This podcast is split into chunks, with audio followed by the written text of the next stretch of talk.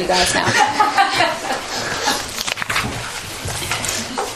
so it's my pleasure to uh, welcome here today to give the final uh, All seminar for the term, uh, to welcome Ben Bowling, who is Professor of Criminology and Criminal Justice at the Dickson Poon School of Law at King's College London. Um, Ben works on various aspects to do with policing scholarship, and so he'll be talking to us today about some of the most recent work he's been doing. Um, he has over the course of his career, been advisor to the UK Parliament, Foreign Office, Equality and Human Rights Commission, the European Commission, Interpol, and the United Nations. Ben is a founding member of Stopwatch, a charity that works to inform the public about the use of stop and search powers and to promote fair, effective, and accountable policing. Um, ben had circulated a paper ahead of time, which hopefully everybody received, although I've warned him, I suspect a few people will have had time to read. Um, but he will be talking uh, to that paper today. And just so that I don't forget to tell you, for those of you who want to accompany us afterwards, we do generally go to a pub for a drink. Um, we normally go to the King's Arms, but Julian every week befuddles me by suggesting somewhere else. And so this week he has suggested the Mitre, which is closer because apparently it's too cold to walk to the King's Arms. So we're going to go. We're going to go to the Mitre, which I think is that direction. So if you want to come along, please do join us. But anyway, over to you, Ben. Thank you very much indeed for that very warm welcome. It's so wonderful to see so many people here on a rather chilly and grey Oxford day. So, uh, the title of my talk today is The Politics of Global Policing. And what I'm going to be speaking to is Chapter 9 of the fifth edition of The Politics of the Police, which anybody who will have studied policing uh, up to this point will know is Robert Reiner's um, sort of monography, textbooky thing, the one of the key, if not the key, um, book on policing in the UK, um, first published in 1985. So, what I plan to do is to say a little bit about the politics of the police and progress towards the fifth edition, um, and what's new in the fifth edition, and then to speak to the paper, which is, as I say, a chapter in the book, to raise some questions around the definition of global policing, uh, what it constitutes in practice, and some of the particular issues that it throws up in terms of um, democratic accountability of policing. So, first, the politics of the police. So, Robert's book um, was written in 1984, published in 1985, just as the Police and Criminal Evidence Act um, had been passed. And so, for the first time, procedural law uh, had been, was being established in statute, uh, really providing a new framework for the regulation for the governance of the police. It was also a, uh, a time of very significant social conflict. There had been major police riots in 1981, and there were riots again in 1985, and there had been a kind of rumbling, slow riot throughout the very end of the 70s and throughout the 1980s. So the first edition of the Politics of the Police was published at a time of major social conflict with a focus on policing that had not really been the case um, uh, up until uh, at that point since um, the early part of the 20th century or even sometime in the 19th century there had been a, a, kind of uh, what had been described as a sort of golden age of policing um, in the immediate post-war period, which, uh, mythical or otherwise, was clearly not the case by the time we were into the 1980s. So it was a, a fractious time in policing. It was the first textbook, or the first attempt to provide a textbook-like book about the police uh, in in, in I'd say Britain, but really it's about the English uh, police because it doesn't has much doesn't have much to say about Northern Ireland, Scotland, or or, or even Wales.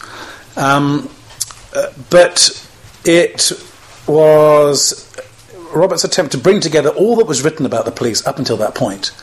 And in 1985, Robert says that pretty much everything that was written about the police in England and most of what had been written about the police in English was included in the bibliography of that book. It was possible to have read everything about the police. That is now impossible, I think.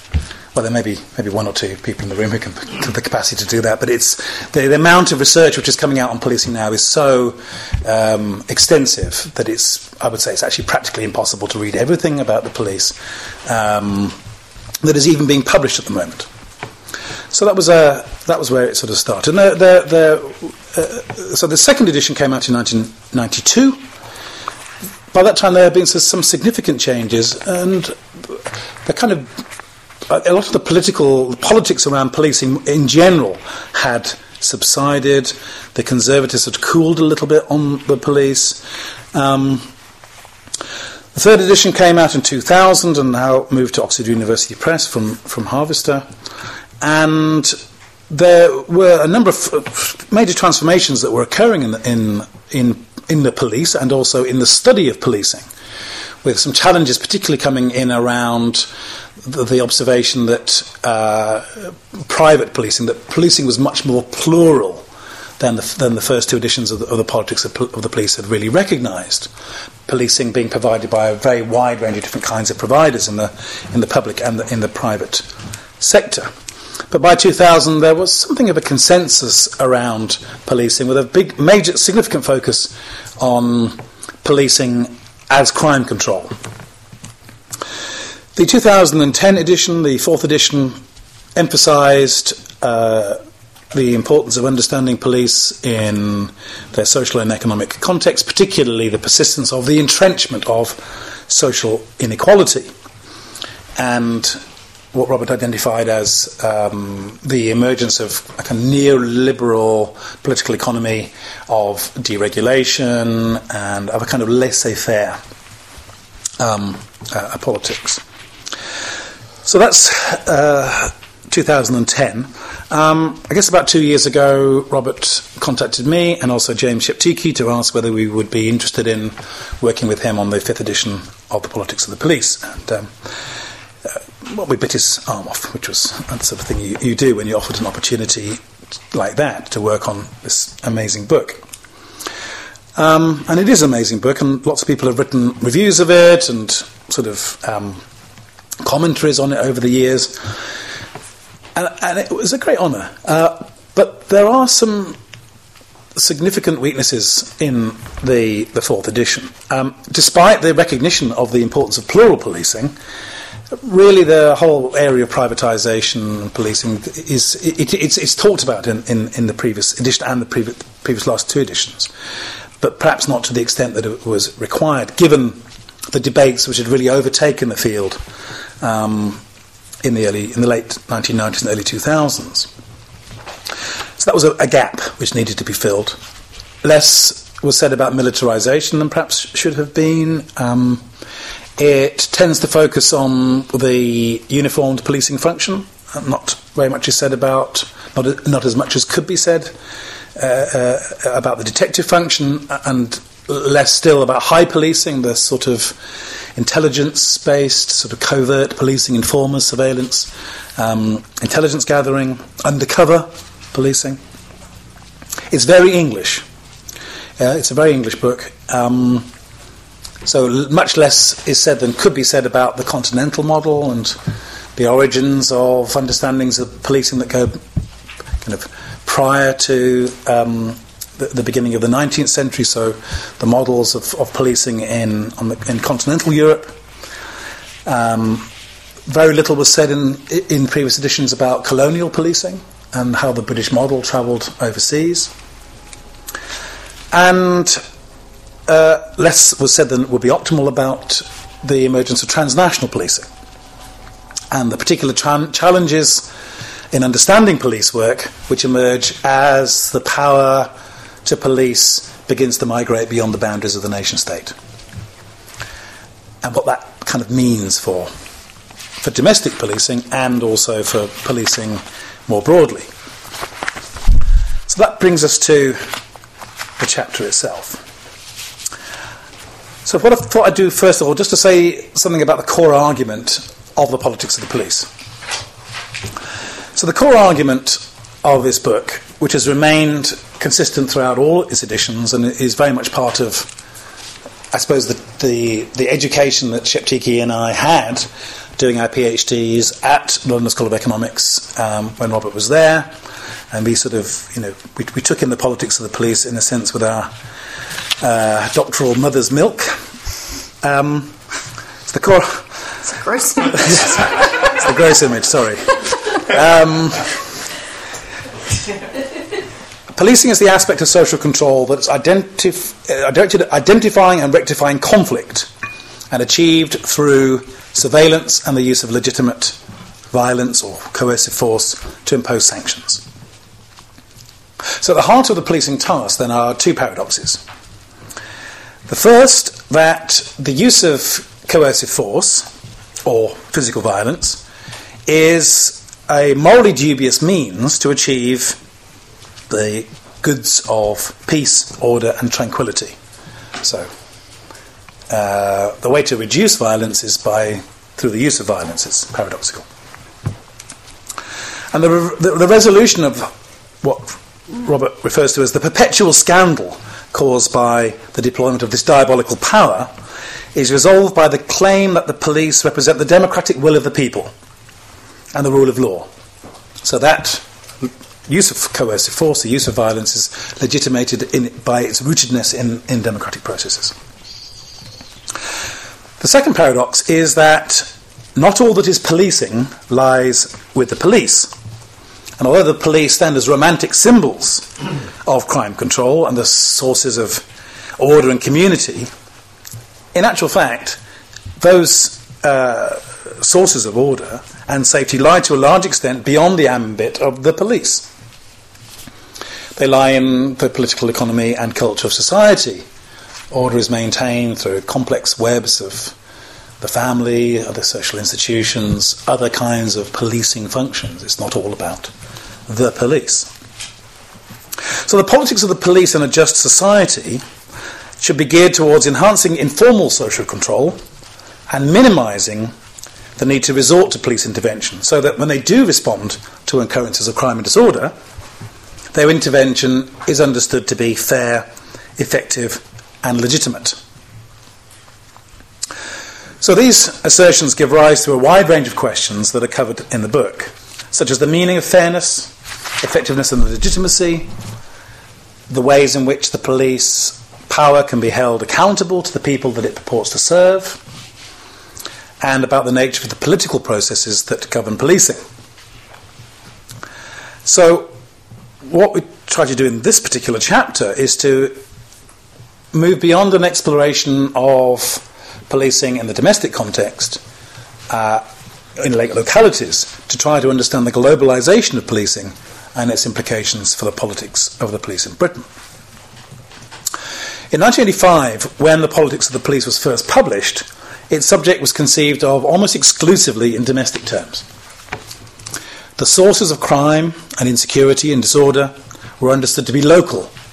And when there was a discussion of travelling criminals, this was usually to refer to uh, urban villains from London and Manchester and, and Birmingham travelling out to the shires, the, what's often referred to uh, today as county lines. Um, consequently, most discussions of policing in previous editions were either explicitly or implicitly concerned with local policing with a limited debate about arguments for and against the creation of a national police force. 35 years on, much has changed, and the policing agenda is now much uh, more evidently transnational. From disrupting organised crime and terrorism, managing mega events, sporting and cultural events, responding to transnational disasters, searching for people missing overseas, the varieties of police work mirror the transnational possibilities of everyday life.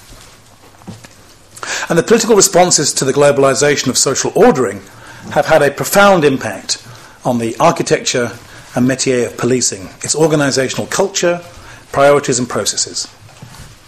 So, what, what I'll, I'll, speak about in the next sort of half an hour to 45 minutes is the development of policing agencies that operate in regional and global arenas beyond the nation state, the role of foreign police working overseas, the emergence of the overseas liaison officer as a distinct policing specialism, and the impact of these developments on debates about national and local police capacity, accountability, and control.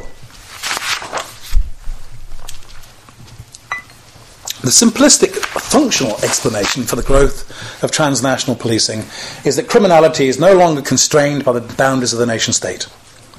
So global cops are needed to chase global robbers. The list of crimes which exemplifies this trend is very long transnational organized crime, the trade in toxic waste, drugs, guns, tobacco, stolen artworks and antiquities, endangered species, uh, modern slavery, financial crimes, fraud and money laundering, terrorism, cybercrime, online child exploitation, and so on. The global reach of criminality, the argument goes, means that the long arm of the law should stretch well beyond local police force boundaries. And there is a kernel of truth to this argument. The 21st century is much more globally connected than any previous area. And you can see this in economic and political and social spheres. We, we all know about globalization. The chapter includes data on intercontinental travel, um, intercontinental movement of goods and services, migration, the growth of the internet, instantaneous communications, the use of computers to enable financial markets, and so on. All of those things clearly mean that the possibilities for transnational crime of various different kinds are more extensive, and so there is, as I say, a, a logic to this um, kind of functionalist argument about transnational policing. But we think that the recent expansion of transnational policing is not simply a functional response to transnational organised crime. For a start, transnational policing is not new.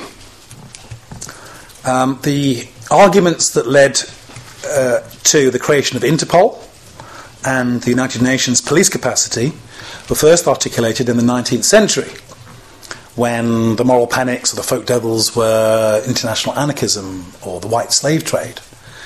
Um, a lot of talk about travelling criminals um, in the in the 1890s. Moreover, the European colonial project established a global network of policing that was rooted in the metropolis, um, but spread across the British Empire and indeed other empires. So my last empirical work was on the policing of the Caribbean, where most of the Caribbean, uh, the English-speaking Caribbean territories, have a policing model which is a uh, my kind of replica, kind of fractal replica of of the British policing model. Most senior commanders in the West Indies are trained in. Um, uh, at UK training centres, they have uniforms. A lot of them are Royal Police Forces, the Royal Barbados Police Force, um, uh, the Royal St Vincent and the Grenadines, and so on. And that was a network of policing, which was a transnational network, where all the senior officers were British or sometimes Irish police officers, sometimes from elsewhere in the colonies. And the, the local police were drawn from the locality or maybe moved from one island to another. But policing has been transnational, probably even since its very origins. And certainly ideas about policing have travelled around from the middle of the 19th century onwards.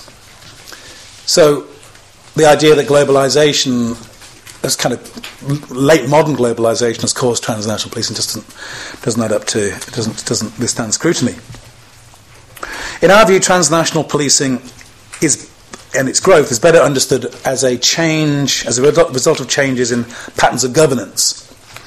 So at the beginning of the modern period, policing was largely a matter of parochial governance to the officers of the town or village constable and justice of the peace and its focus was on local crime and disorder. This shifted in the 19th century as the police, along with other branches of government, became more important to the international, inter, internal social order of the modern nation state, competing in, in the international state system. After World War II, the transnationalisation of policing intensified in step with the globalisation of politics, economy, and society if you think about the emergence of the uh, supranational, the transnational institutions which emerged after the, the, the, Second World War, I think it's actually analytically um, more convincing to think of policing as being in step with the globalization of governance. United Nations and its agencies, um, the World Bank and the International Monetary Fund, the WTO, World Customs Organizations, and also the growth of regional organizations like the European Union, all play a role in the emergence of global and pan continental policing. Also, non state actors play a pivotal role in global governance, including domestic and international non governmental organizations, multinational corporations, and financial institutions, which are arguably more powerful and more important than many, if not all, governments in their control of vast, uh, the movement of vast quantities of capital. So, understanding globalization draws attention to the sense that many of the problems facing police organizations operating at any level stem from the consequences of shifting flows of capital, of uh, employment opportunities, and of people. And although debates about transnational policing equate the police role with crime control, there are also transnational order maintenance and service functions, as there are in domestic policing. The most obvious case is in relation to contributing to public order in post conflict situations. So, in post conflict situations, um, where, where, for example, in UN missions, the UN blue helmets are followed by UN uh, blue berets, formed police, something like 17,000 police officers working the, under a United Nations banner in failed and failing states. But another really interesting example, and there's very little work on this, is the police, the transnational policing role in the case of a major nat- natural disaster. So, and this, as I say, there's, I don't think there's any scholarly research, or very little anyway, on the 2004 Asian tsunami, the Boxing Day tsunami, which we think was the largest international police operation in history with around 700 police officers and staff from 30 countries, um, supported by Interpol. And over a two year period, the police identified more than 3,000 bodies, assisted with the recovery of bodies and re- repatriation of those, investigated victims' last known movements. Uh, so the police role in dealing with sudden death, which is commonplace in the domestic realm, when you think about who do you call, um, it's the police not Ghostbusters. Um, it's, it is an element of the role of international liaison officers who take responsibility uh, for dealing with the aftermath of citizens from their countries who die overseas. I don't have time to talk about the kind of the ebb and flow and the, the arguments for and against the kind of globalization thesis, uh, but clearly globalization is not a one directional uh, you know, ever moving uh, flow, as we can see from, you know, two words Trump, Brexit. I needn't say any more than that. Please don't. Okay, thank you. So that's the kind of the, the, the, the context. Uh, transnational policing uh, is a growing uh, subfield. It really only began as an academic subject of study in the late 1980s with the work of people like Malcolm Anderson, Ethan Nadelmann, John Benyon, and colleagues, publishing significant works in the very late 80s and early 1990s. And one of the first observations is that there was, by that point, evidence of a qualitative shift in the nature of police work. And it was clear that there was an, a growing global presence of police officers uh, working outside of the countries that they w- w- would normally work in and research on airports and seaports and the regulation of human mobility. So bringing the kind of the wider police family of customs and immigration officers, perhaps siblings and others in security and intelligence services within that, within that uh, within that ambit began to began to be clear that there really was an emerging, a growing uh, uh, uh a subject of academic study uh, Malcolm Anderson said there seems to be, quote, a gradual transfer of internal and external security control from the nation state to international institutions. That was an observation in 1995. The US uh, police uh, were studied by Ethan Nadelmann, published in 1993. I think that was his doctorate. And he argued that it wasn't really transnationalization, this was the Americanization of policing in, within the US sphere of influence, starting with Latin America and then heading um, to the east and then to the Middle East, were the kind of an Americanisation of techniques and methods of policing um, which were being pioneered and developed right at the very boundaries of what was lawful at that time. The book, the chapter contains a typology of transnational policing which attempts to look at the way in which policing is transforming it uh, at all socio-spatial levels. So you can see the emergence of global institutions at the, the highest level of uh, socio, high socio-spatial level.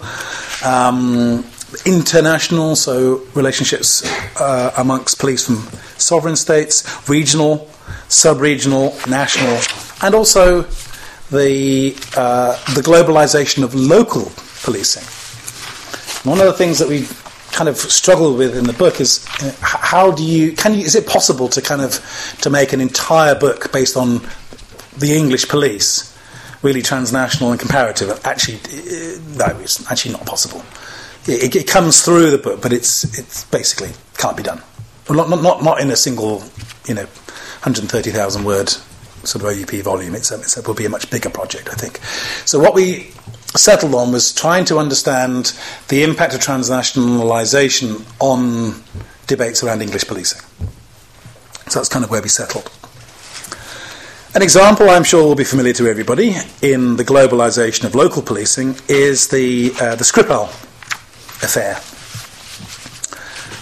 4.15 on Sunday the 4th of March 2018, a member of the public called the Wiltshire Police to report that a middle aged man and a young woman were slumped unconscious on a park bench in the centre of Salisbury, a medieval cathedral city in the south of England. The view was perhaps they were just sort of drunk or something, they'd been on drugs. The initial police response revealed that Mr. Sergei Skripal, a former Russian double agent, and his daughter had been poisoned. It was later discovered to be by Novichok, a military grade nerve agent. Within 24 hours, what had started as a routine call to the local Shire Constabulary turned into a matter of national and international security. Wiltshire Constabulary was very soon overwhelmed by the task that confronted them, and they soon passed operational responsibility to other parts of the British police network, notably the Counter-Terrorism Command of the London Metropolitan Police, but also engaged the Royal Marines, the RAF, the Cobra Emergency Committee of Government, um, MI5, MI6, GCHQ. Subsequent investigation involved crime scene forensic analysis, chemical weapons inspectors, and detective work in the UK and Russia. A rare but not unique example of the, glo- of the local impact of transnational criminality. The bulk of everyday local global linkage among police officers is much more mundane. The paradigm example of transnational policing concerns drug smuggling. Um, in England, we don't grow so much coca leaf, um, poppy, and hemp. They grow like weeds in very many parts of the world, and so drugs production, importation, supply, distribution is an inherently transnational business. And even where there is local manufacture, it also tends often to involve um, transnational supply chains. I wonder what will happen after Brexit. Um, so, whether we're looking at drugs, but also people smuggling and human trafficking, uh, to understand the distribution and supply of narcotic and psychotropic drugs requires a kind of a transnational mindset. Um, it needs to be, in Maureen Cain's phrase, um, uh, indigenous but globally aware. And when you talk to domestic uh, drug squad commanders, they'll talk about not just what's happening in their locality, but its transnational connectedness. And and that was particularly true, I think, in the West Indies, where small islands are transshipment points, and so the drugs are coming from somewhere, they're on island for a short period of time before they leave, usually arriving by small boat, leaving by air, And so this is a, a transnational business. The, the, the Caribbean Drug uh, Squad commander has so perhaps three or maybe even four mobile phones, one from the Americans, one from the British, his sort of domestic, um, you know, local police force, and there's one for his wife and kids, or uh, her husband and children, usually men. Um, and so that kind of uh, the transnationalisation um, of policing um, is linked to the transnationalisation of the problems facing police in this context. So that's the globalisation of local policing. At the same time, although the debate around do, do we need a national police force in Britain has um, kind of petered out. Although I did notice that there was an article um, on the National Crime Agency today which described the chief officer as the most senior officer in British policing, which is usually reserved, has historically been reserved for the um, the Commission of Metropolitan Police. So maybe something, so maybe that signals a, a, change. I don't know. Um, so national level policing capacity is developed in many countries alongside the globalisation of local policing, but varies widely across jurisdictions. Um, in the U- in in in in Britain, um, there's been a gradual accumulation of power in national agencies. So. Uh, most domestic policing is undertaken by the 43 police forces in England and Wales. Um, a number of national uh, specialist agencies like the British Transport Police, the Ministry of Defence Police, and it's a long list of those. There's a really interesting book, if you like, directories and dictionaries, which I do, um, the Almanac of um, British Policing, and it's just a sort of it's a sort of list of all the of all the agencies. It's very very um, very very diverse. Um, since the 1990s, there's uh, the, been a building on, on regional crime squads formulated in the 1960s into, first of all, a national crime squad and a national crime intelligence service. These were amalgamated in 2005 to create the Serious Organised Crime Agency and then reorganised and renamed the National Crime Agency in 2013. And that has responsibility for as it says on the tin, serious and organised crime. Um, the impetus for nationalisation comes from a number of sources. First, there's a belief that local police forces lack the capacity and expertise to deal with organised, serious organised criminal activity, and that with transnational connections. And the Wiltshire case is sort of an example of that. So, national police forces have dedicated units for cybercrime, financial crime, on large child exploitation, modern slavery, and so on. Um, second, centralised national hubs have been created to respond to the rapid growth of demands from overseas police requesting information about suspects wanted overseas. So prior to the creation of these national uh, units, if you wanted to know whether you're a foreign police organisation, you wanted to know whether a suspect was abroad, um, by and large, you would have to engage with 43 separate police forces in England and Wales. The, the creation of a, I mean, there, there is the Interpol network, of course, but essentially what the, one of the key functions of the National Crime Agency is to provide effectively a clearinghouse for requests from overseas, both incoming and, and outgoing. It also intersects with the trend of integrating policing with other law enforcement agencies. So, national level policing creates a crucial linkage with international policing systems, so it's training, development, selection, and posting of officers overseas. So, whereas once police officers would have expected to work most of their career in one particular organisation, or to perhaps have moved from around a, a, couple of local police forces during their career, particularly if they're ambitious and being promoted.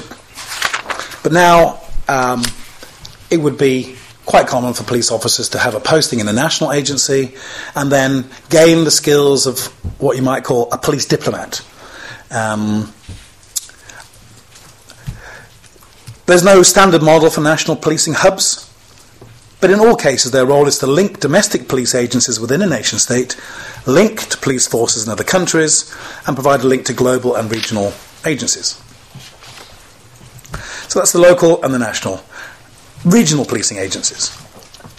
So the emergence of uh, regional economic and political blocks has been occurring for some time. The Euro- European Union clearly being the most, well, one of the most advanced of those, perhaps the most advanced. So you have Europol, which is, uh, emerges in that context. But there are similar organisations elsewhere. There's Afripol, Ameripol, Aseanapol, Caripol, uh, which have emerged in recent years. This also reflects the sense that domestic policing capacity can't respond to the transnationalisation of, of crime and insecurity. And so these regional entities are being created to, des- to share information about criminal threats, to develop a strategic response, to bring officers together, to develop strategic, tactical, and operational capacity. Some regional entities also have shared databases, training programs, conferences, and so on.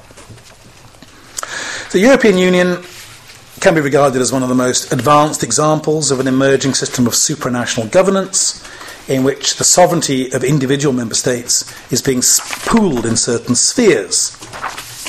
The idea of European police cooperation goes back to the 19th century, the congresses which eventually led to the creation of Interpol. There were also numerous forms of bilateral police cooperation, exchanges, and practices. So, for example, the French regional Brigade du Tigre of mobile police were established in 1907, which provided an opportunity for francophone uh, police officers from Luxembourg to have placements in French units with the idea of developing competences within the French police and policing uh, border zones.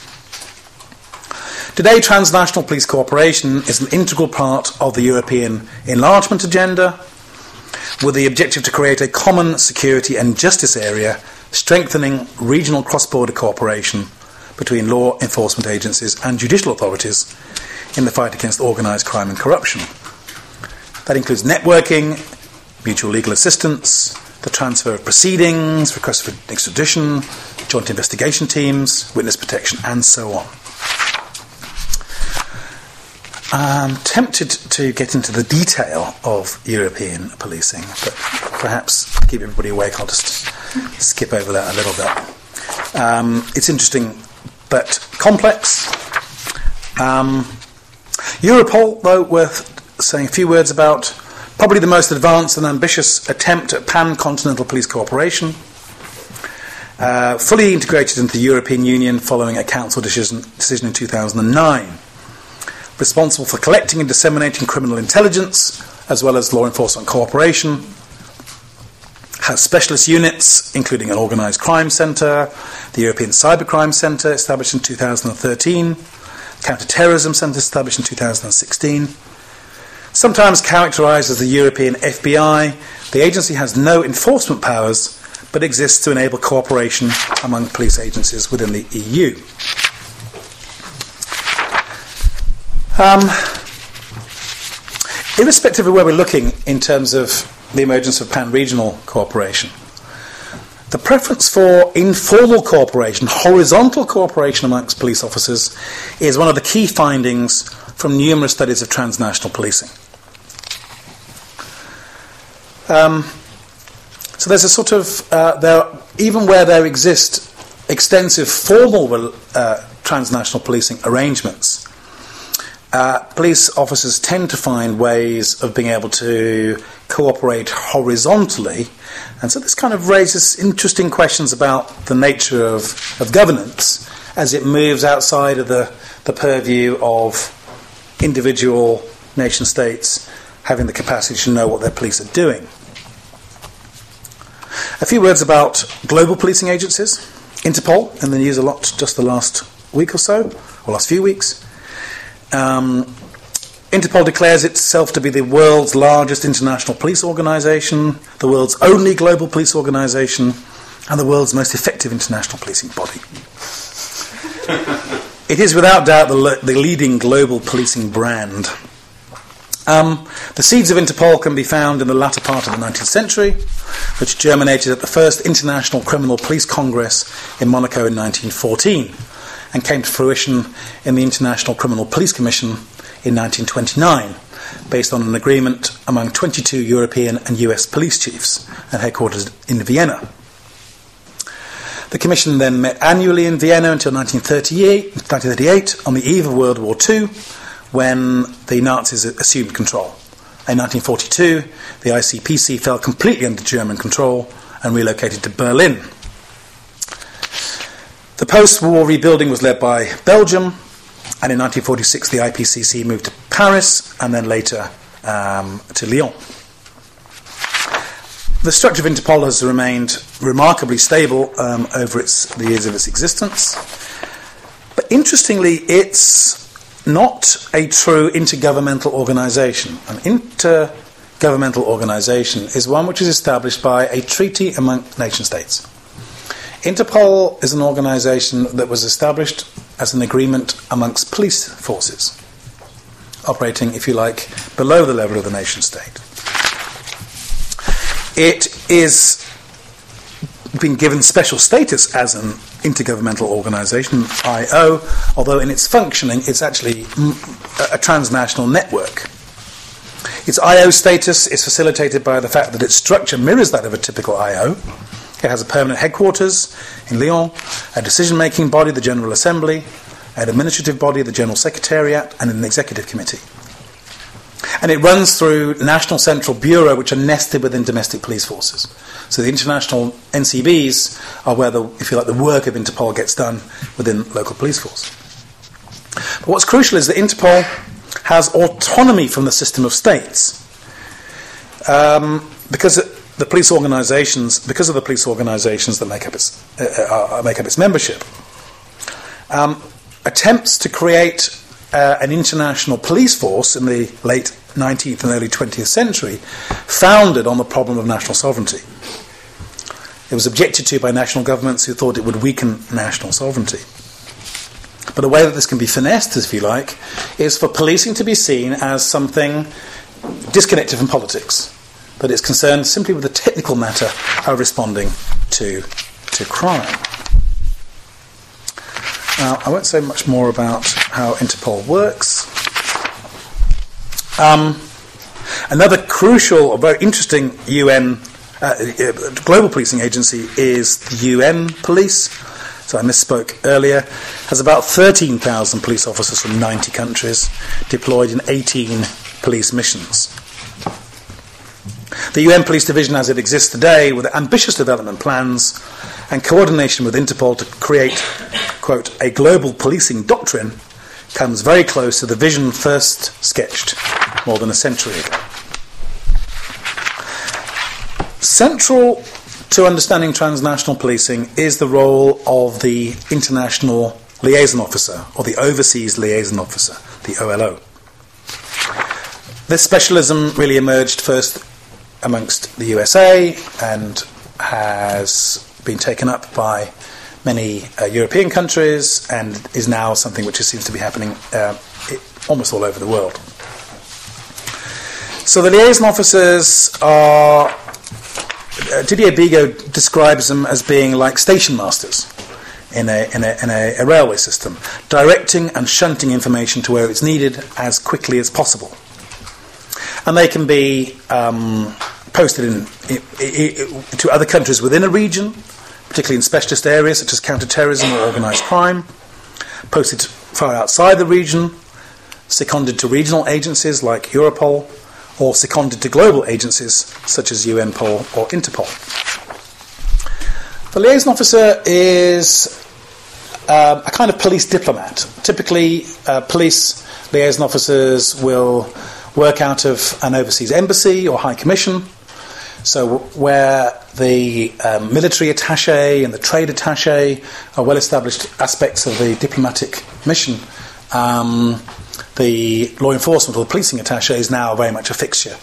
And so, my work on the Caribbean policing, I mean, one of the, the groups that I talked to were the, the UK liaison officers um, who had offices in the, in, in, in, the, in the high commissions or embassies worked, if you like, under the authority of the ambassador, um, could only take action with the authority, enforcement action with the authority of the local police, had some accountability back to their home police force, but the questions of accountability were, were blurred, really, I would say.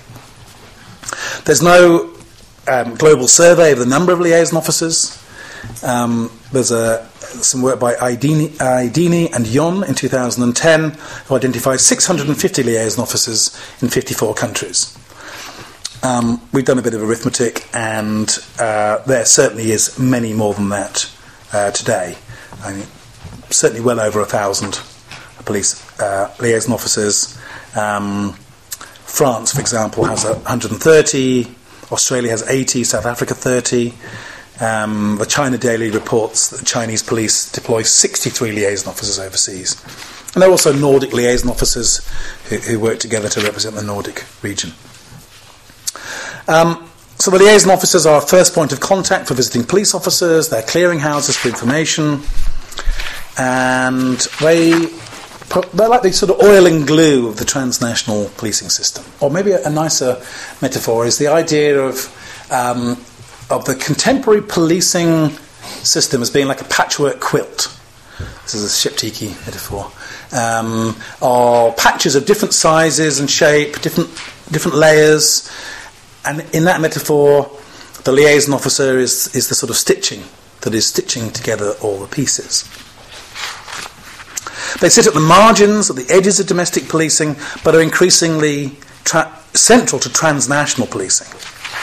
And there are affinities and rival, rivalries amongst officers. They recognise one another as, as part of a sort of a transnational law enforcement elite um, urbane, often multilingual, understanding about working across languages and cultures, working across different systems, and particularly working in these horizontal trust based relationships to allow information to flow uh, to en- enable things to get done.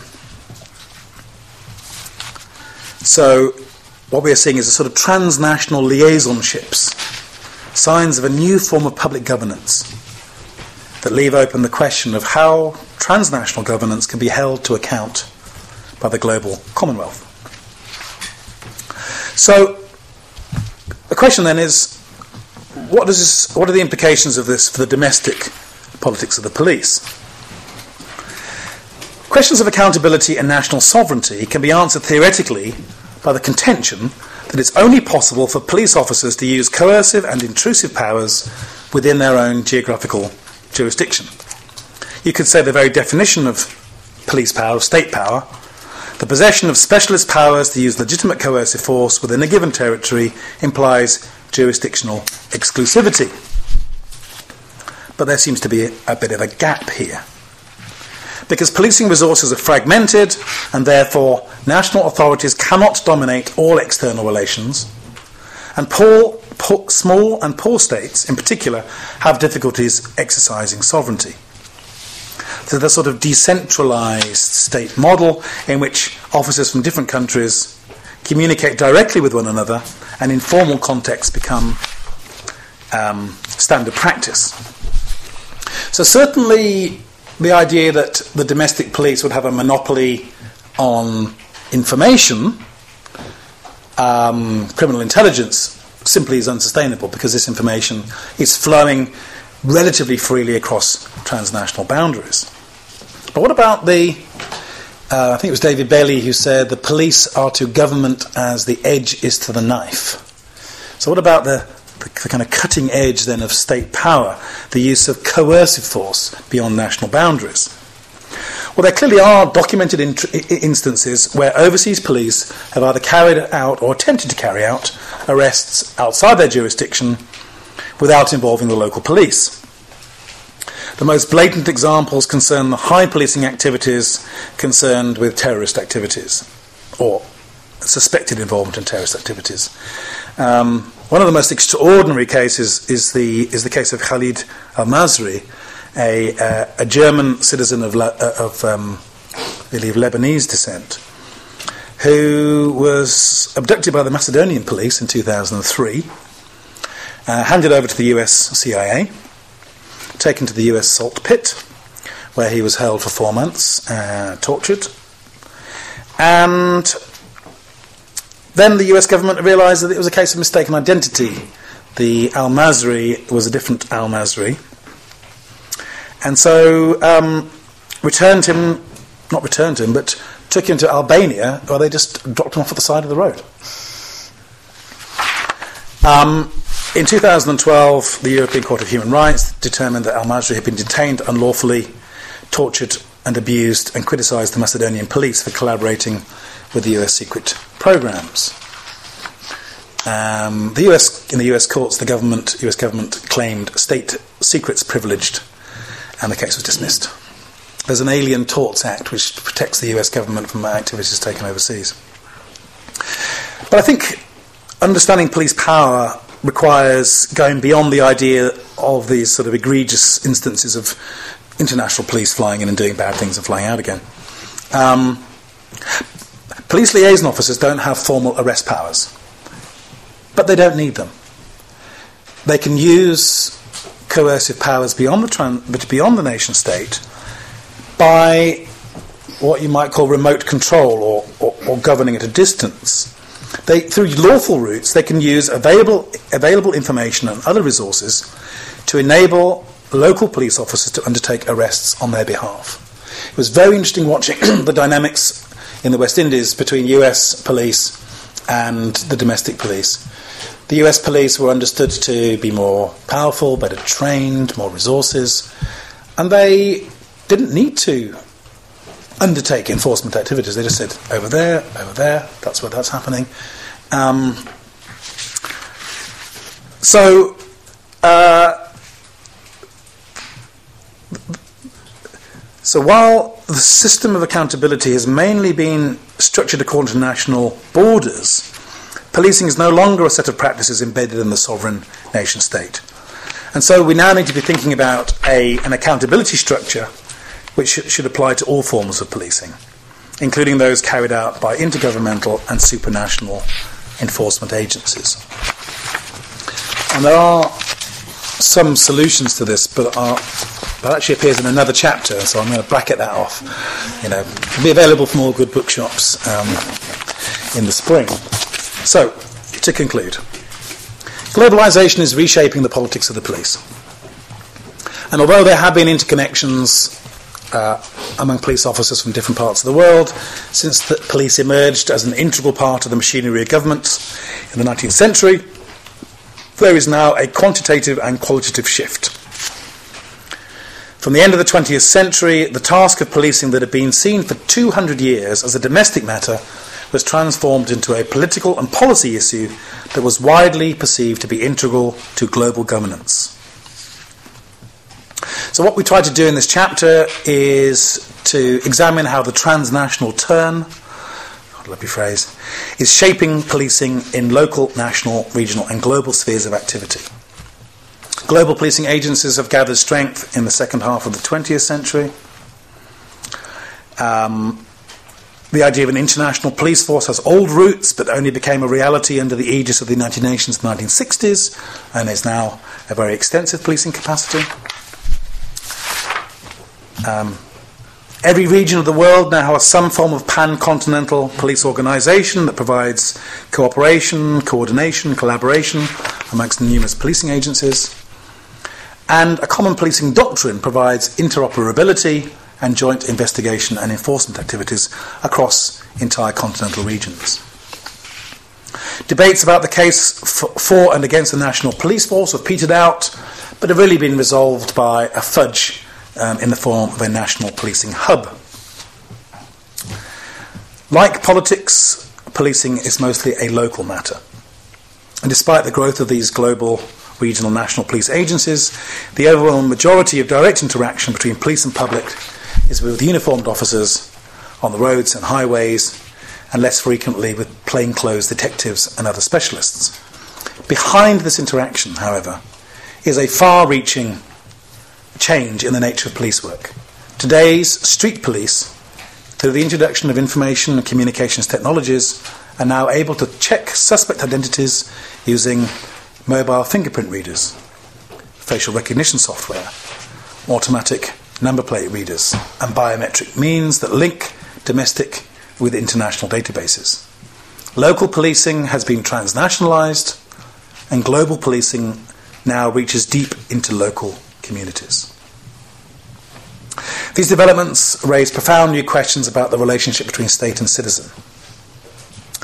Observers are critical of the democratic accountability deficit at national and European levels, with serious implications for local accountability.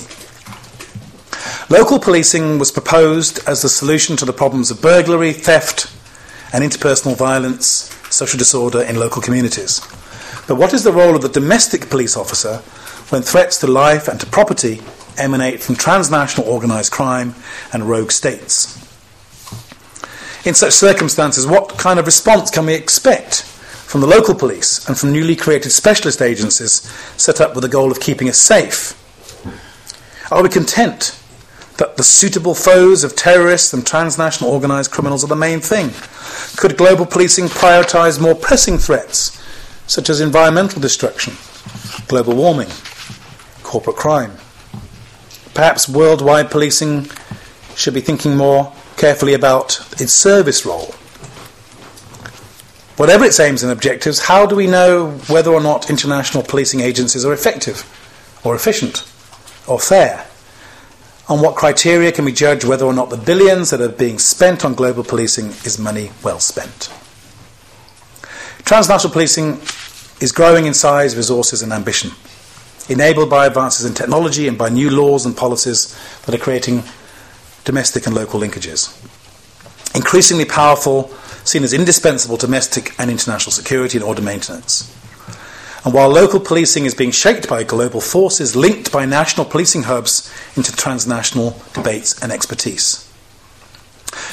As the central argument of the book suggests, the paradoxes of policing require a searching analysis of how police power can be held to account, and through which uh, democratic processes the police should be governed. This was never an easy task, never an easy question even while policing was authorised and delivered in local communities by parish constables. Now that local policing is shaped, at least to some extent, by global forces, by what means can we be confident that the state's coercive and intrusive powers are deployed for the social good? Thank you.